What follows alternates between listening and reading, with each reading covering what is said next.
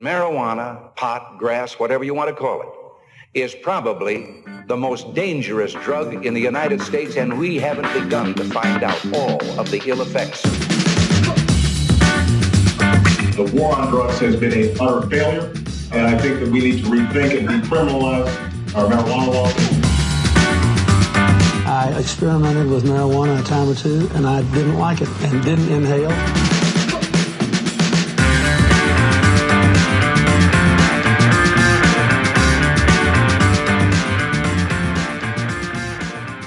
This is Mike Madrid, the publisher of California City News and the recently launched CaliforniaMarijuanaPolicy.org. And this is R.E. Graswich, enjoying myself as a contributor to CaliforniaMarijuanaPolicy.org. We're talking to you today on Closed Session, a podcast we've recently launched to bring you the best and brightest views of the opinions of the best and brightest. Stick with us.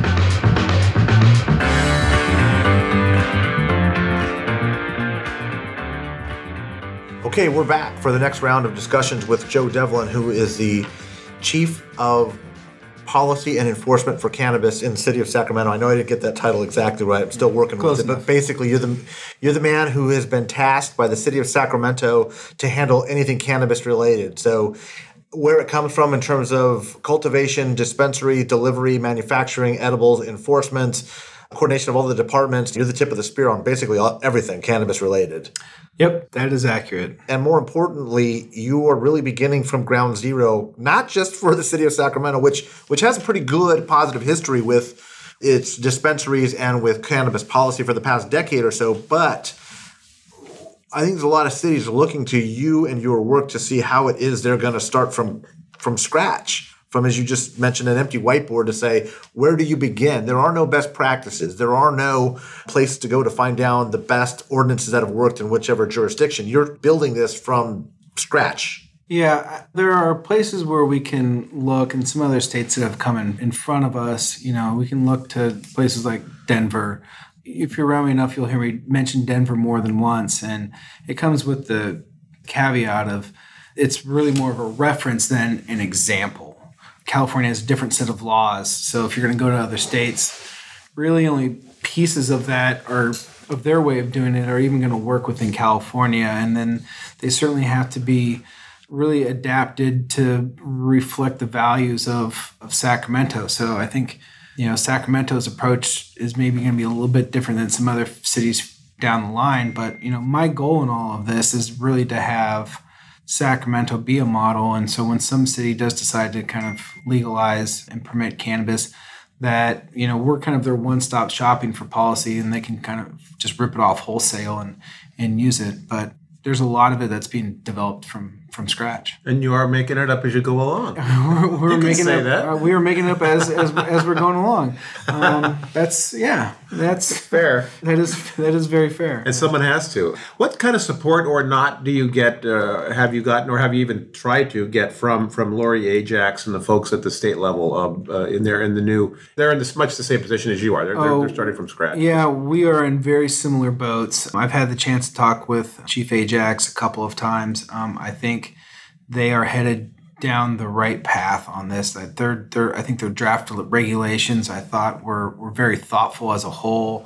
I'm going to be submitting some some comments to it, but I think overall that's a great place to start. They've got an uphill road to climb, but I've had the chance to interact with her and some of our other staff, and they've been they've been great give us feedback. I'm like, oh, they haven't thought about that. So I'm hoping that dialogue only continues and, and, and gets better over time because we're going to need to share ideas if this is going to work. That's one of the things that I'm actually also hoping to do is start identifying other people in other cities that have similar responsibilities to mine so we can begin to share information and best practices because I'm sure they're going to have thoughts around policies that I just haven't, you know, come up with and different solutions to challenges. So Is there a way to get a hold of you, Joe? I know we've talked about kind of working on establishing a membership organization like that. Dollar to a donut, there's somebody in a city hall or or county office right now listening to this podcast who's like, I got to get a hold of this guy because I got to I got to start working for Yeah. my own empty canvas. What's the best way to do that? uh, email is great. My email is j d e v l i n at city of Sacramento, all spelled out, dot org. Appreciate you being open to that. Yeah. How convenient is it or necessary is it being this close to Sacramento policymakers? I mean, I guess it is kind of nice that you're like two blocks away from the Capitol. So if you need to grab a legislator or a staffer or go to Lori Ajax's office, you're just walking to their office. I mean, would this be possible doing it in another city? It would definitely be harder. I think that's certainly one of the, the benefits of, of doing this in Sacramento is that there is, you know, proximity to lawmakers. You know, it's only because we're in Sacramento that I can text a couple different assembly members and get a meeting to talk about doing a gut and amend on a bill that's not going anywhere to potentially solve a problem. On the fly, kind of. Right. I mean, that's that that probably only really happens in in Sacramento. So it's not that it can't be done. It's just certainly, I think, a little bit easier having proximity to some of the state folks. And the fact that so many people are on the same boat trying to figure this out. You mentioned Lori Ajax, the chief cannabis officer for the state of California, is, is trying to you know implement and develop a statewide framework. The two of you working hand in glove from the local side, I think, has got to be a huge advantage. Yeah, some of her staff came and attended. We had a, a workshop that we put on for some of our industry folks a couple weeks ago, and a couple of her staff were in attendance in the back. Got to meet them after the, the, the meeting was over. You know, we are talking about the draft regs. I said, "Well, I think they're pretty good." He's like, "Whew, okay, good." He was like, "I wrote them." Um, this is really a policy here that is going to require, um, I think, true partnership between the states and and the locals if we're going to kind of do this right in any short amount of short time frame because there's too much work to be done. Lori Ajax isn't going to have a big enough staff to police and regulate an industry this size in a si- in a state the size of California. I mean, if you talk about Denver and Colorado or Colorado, Colorado has a population of 5.4 million people. That's twice the multi- metropolitan service area of Sacramento, right? So in terms of like the scale of what we're doing here of, of, what we're doing here it's not even comparable yeah there are hundreds of and hundreds of california cities that have said no to this. That and they're saying no right now. They said no last week. I know in Walnut Creek, there are cities up and down the state that are saying we don't care what the state has done. We don't care about Prop 64. The answer is no in our city. And I happen to live in one of those cities. I can think of at least one city council member in Sacramento who would say no if uh, that question were posed and all things being equal. How difficult is that, or is it difficult at all to know that you're surrounded by the, these communities? And, and, and or, or, maybe the better question is, is there pressure on you to somehow feel that you have to fight that battle about cannabis once again, uh, knowing all these cities up and down the state have just said, we don't want any, we don't want distribute, distribution, cultivation, manufacture, nothing. The answer is no. Yeah, I don't think the, the, the pressure is to fight for the expansion or of legal legalized cannabis. I think if there's pressure, the pressure is really that I better get this right because if I don't, there are hundreds of cities out there that are going to go, "Told you so." Yeah. But that is their prerogative. I mean, I, I, fully support that. I've worked in the legislature. I've worked now in local government, and that should be the local government's right to say, you know what, not not here. That's fine. To the cities that have banned it around Sacramento, when you're ready to kind of come out and acknowledge that this is an industry that is already in your community, right. um, and the only thing you're doing is really ignoring it, you know, I'll have some good policies and best practices to share with you when you're when you're ready to, to move forward. So that that's very helpful. Let me ask a question. So if you're in one of those cities or a city that's looking at the you know January one deadline or time frame to kind of develop your ordinance or your city council member or city managers coming to you and saying, we got to get on this. If you were tasked with starting a new tasked with what you've been done, what advice would you give to city staffers when you're first jumping into this? I think I'd want to have good, clear direction from the council. I think I'd want to know my city or county. Um, I'd want to know the neighborhoods very well. I'd want to know how, what's the real sentiment of, of the people within the community, because that is certainly going to, I think, change how quickly you might roll out some of this this stuff you know and then you know again having clear policy goals i think are, are going to be really important yeah, and they absolutely. I would agree with that. I, th- I think you know the, that's the, what you just you just put your finger on one of the, the, keys to your success is those clear policy goals.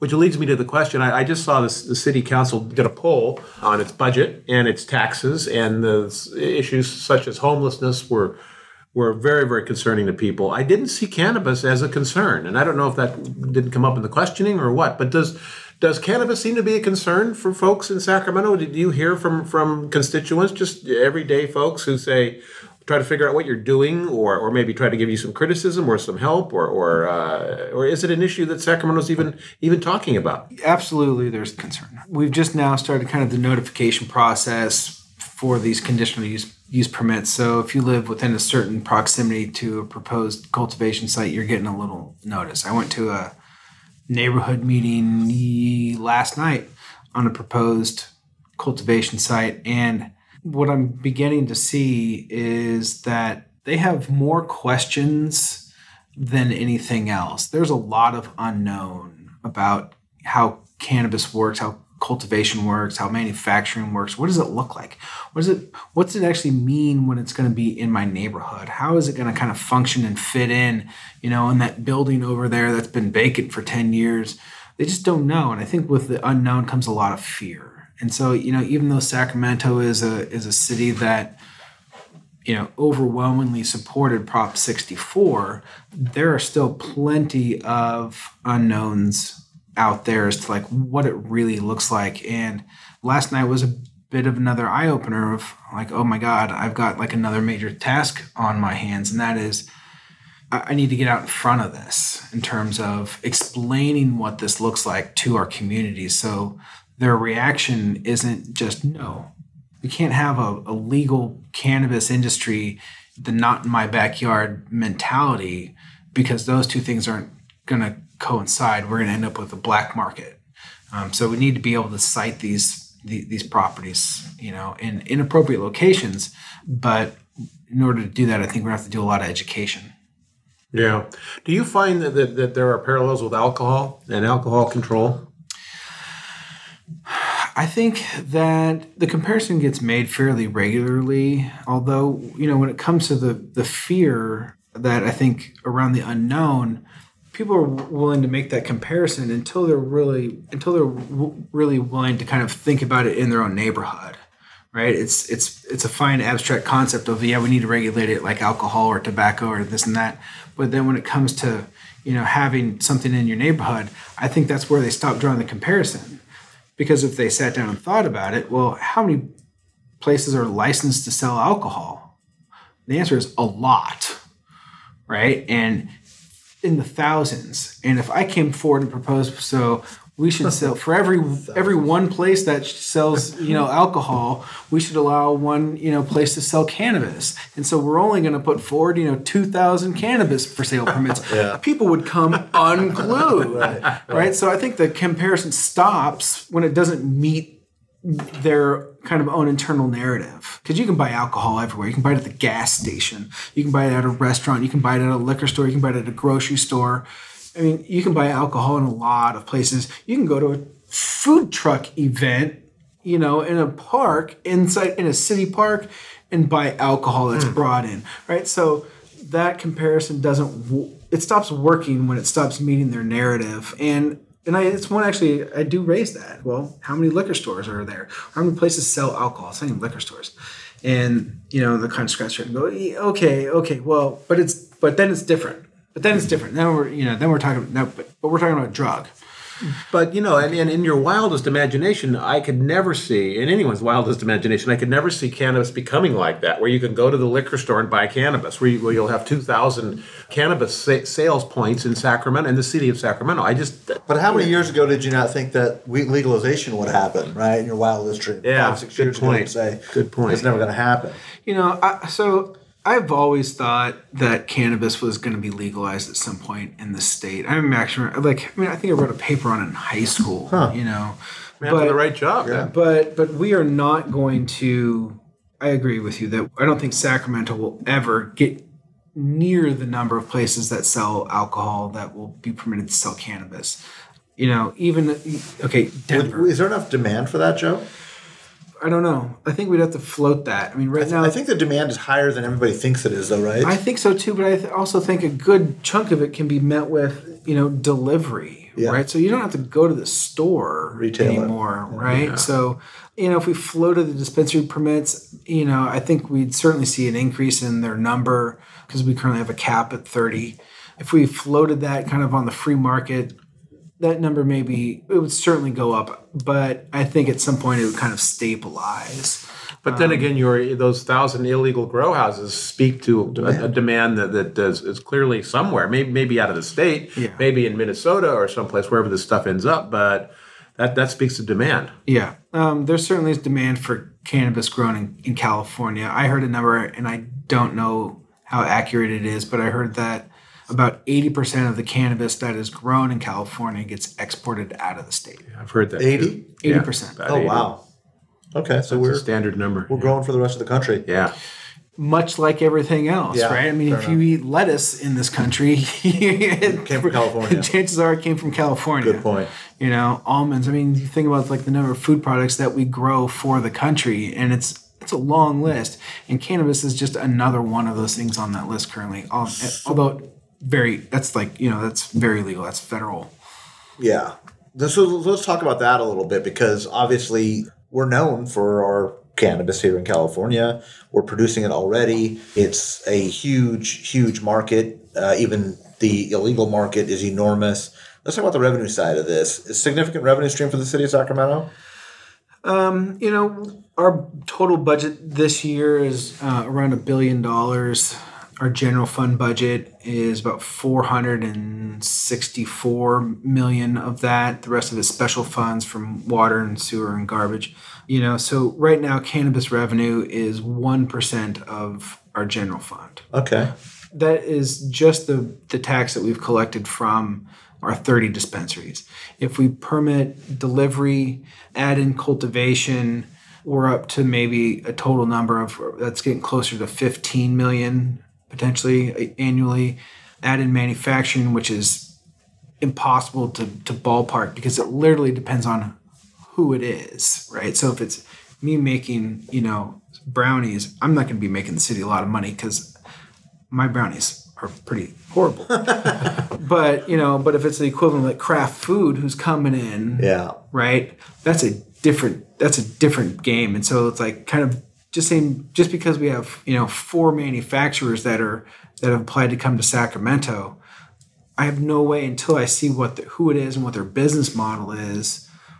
What it means. Right, right. Is it going to bring in four hundred dollars in tax revenue or four hundred thousand dollars? So, but without the manufacturing, you're talking three to four percent potentially with delivery, cultivation, and retail dispensary of the general fund. Yep. That's real money. Of, it's of half a of half a billion dollars. Yeah. Of four hundred and some odd million dollars. So million that's a lot of cops. That's a lot of firefighters. That's a lot of, of, of gardeners in the park. Right. Um, that, that's that's a significant number. It is, and and the council has you know a lot of demands on their budget moving forward in the next couple of years that you know are around quality of life for parks, um, public safety, uh, adding additional officers, being able to pay them a competitive wage, Pensions, Um, pension liabilities.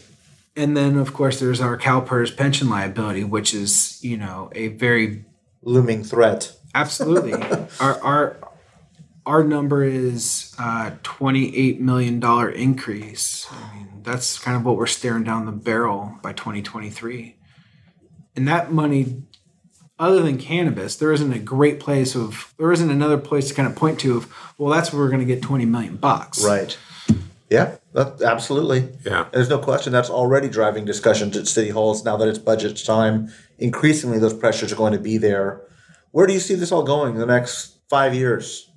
I think we will have um, a regulatory scheme, if you will, regulatory structure that uh, will allow for the safe legal production and sale of cannabis. I think by then we'll have worked out all the bugs and you know, around track and trace and I think that we'll have an industry that in Sacramento and in California, well, in, in California is going to be in the billions of dollars.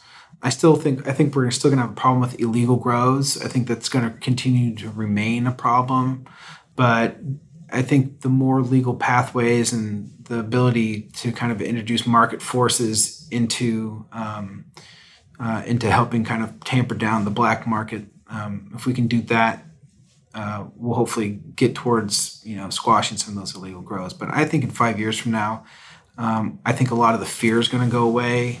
and you're going to see a lot more cities that kind of said no, absolutely not, never my backyard. You know, kind of quietly raising their hand, going, "All right, all right, all right." You know, the world hasn't imploded.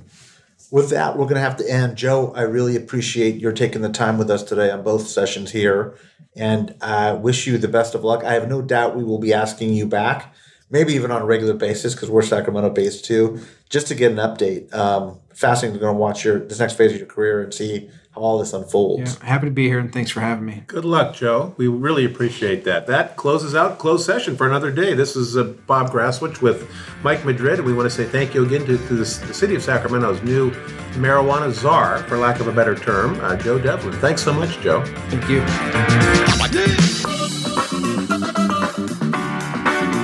Thanks for listening. You've been part of this closed session podcast. Appreciated having you spend the time with us this afternoon. Yeah, for Mike Madrid, I'm R.E. Graswich. Stay tuned for the next edition of Closed Session.